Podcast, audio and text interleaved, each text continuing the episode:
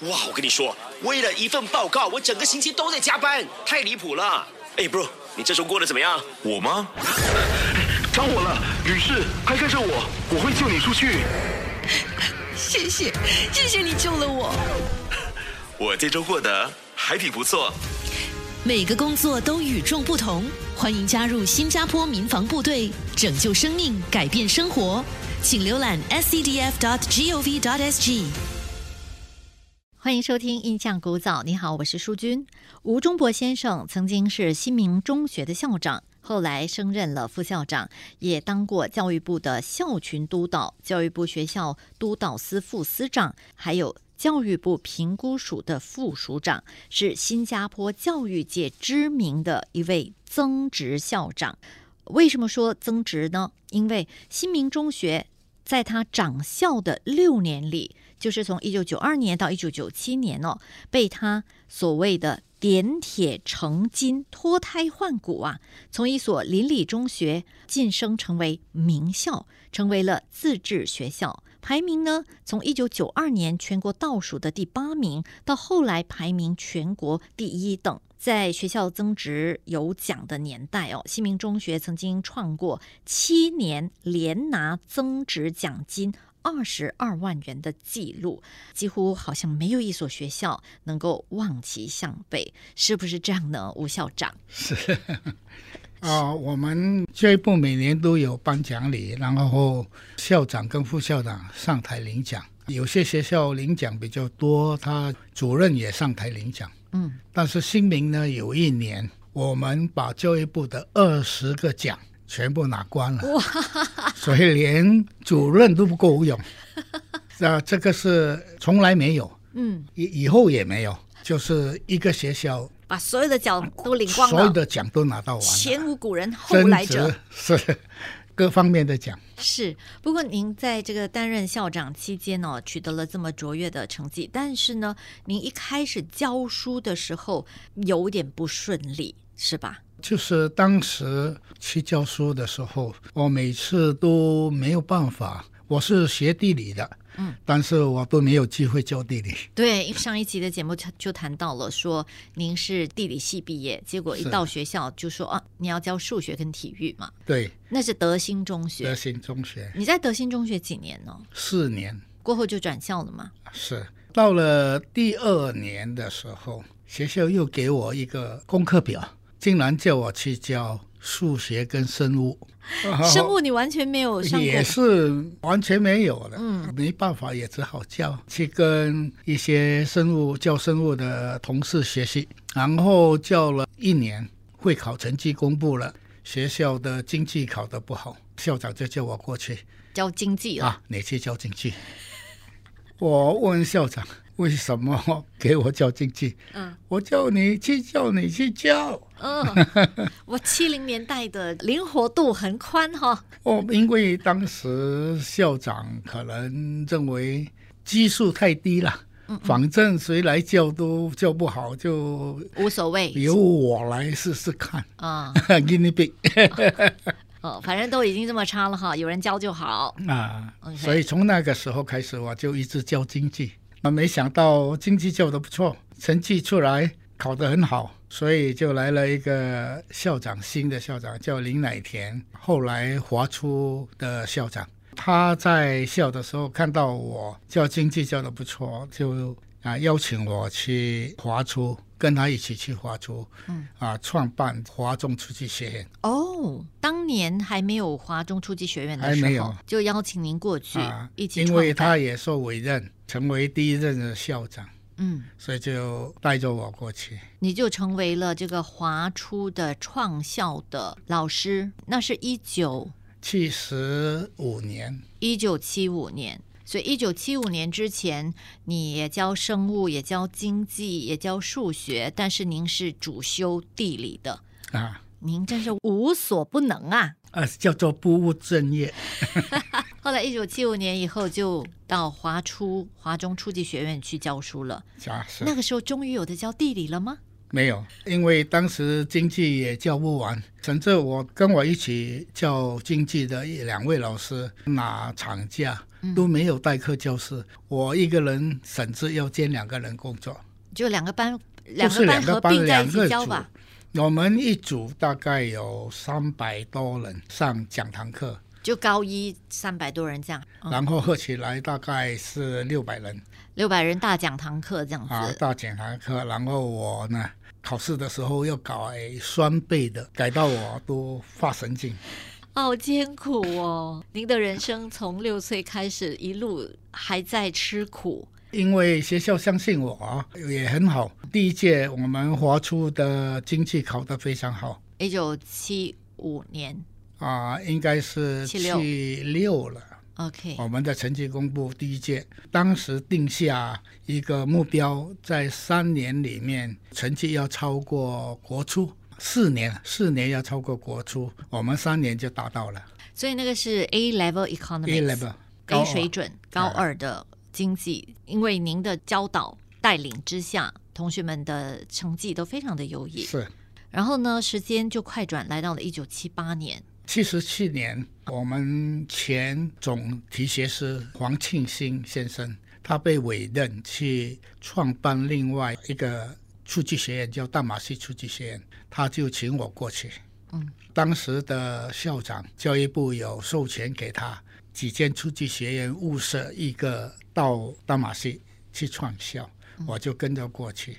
所以我也是另外一间数据学院的 pioneer 去创校的。哇，都找你去拓荒哎，啊啊！我很荣幸的就碰到两个很好的校长，林乃田跟黄庆兴，他们都是很好的领导。是，所以华出创校找了您，淡马锡初级学院创校开办也找了您。是那到了淡马锡初级学院这一次您，您教什么科目呢？我教经济，还是在教经济哈？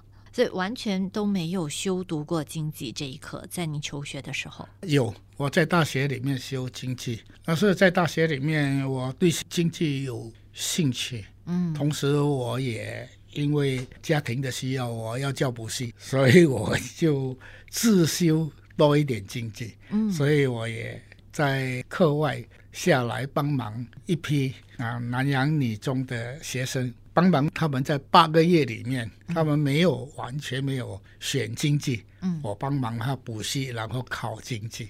哦，OK，因为我需要钱，结果他们也考得很好。所以您在念南大的时候，当时还是需要半工半读吗？还是有有奖学金？我在念南大，我是真的是政府给我一千块一年，根本不够，所以我一共做三份工作，做补习，在体育处管理体育器材，还有呢。我有读这个叫做测量学，所以我就在学校拿一份工作，帮忙测绘这个南大的地图。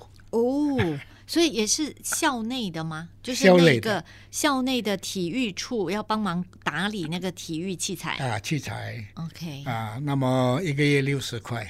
然后有空的时候呢，我就测量整个南大，然后绘成一个 topomic，、就是哎，终于用到地理的专业知识了。啊是啊，就在那段时间把南大的地图画出来。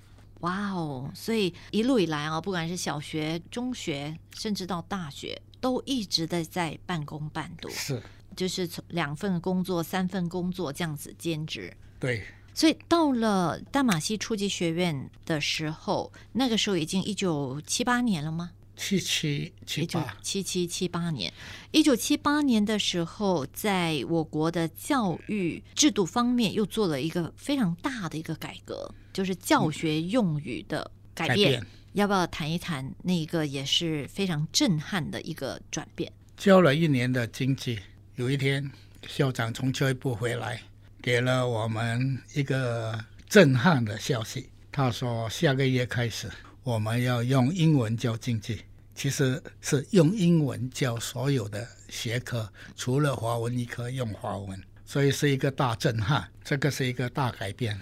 嗯。所以当时会不会就是说，哎，这个一路以来都是接受华文教育，教学这么多年，一直也都是用华文，突然间要改用英文呢、哇，当下的反应除了震撼之外，有想过要放弃吗？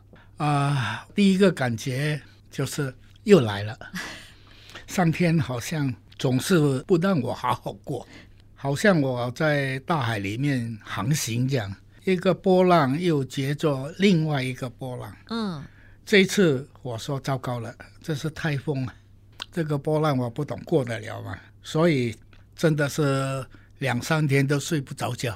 后来想想，已经走到这一步了，我的人生向来都是很不顺的，也只好就开始准备，还有一个月的时间去买很多字典啊，就开始来做翻译。我就开始准备上第一节课。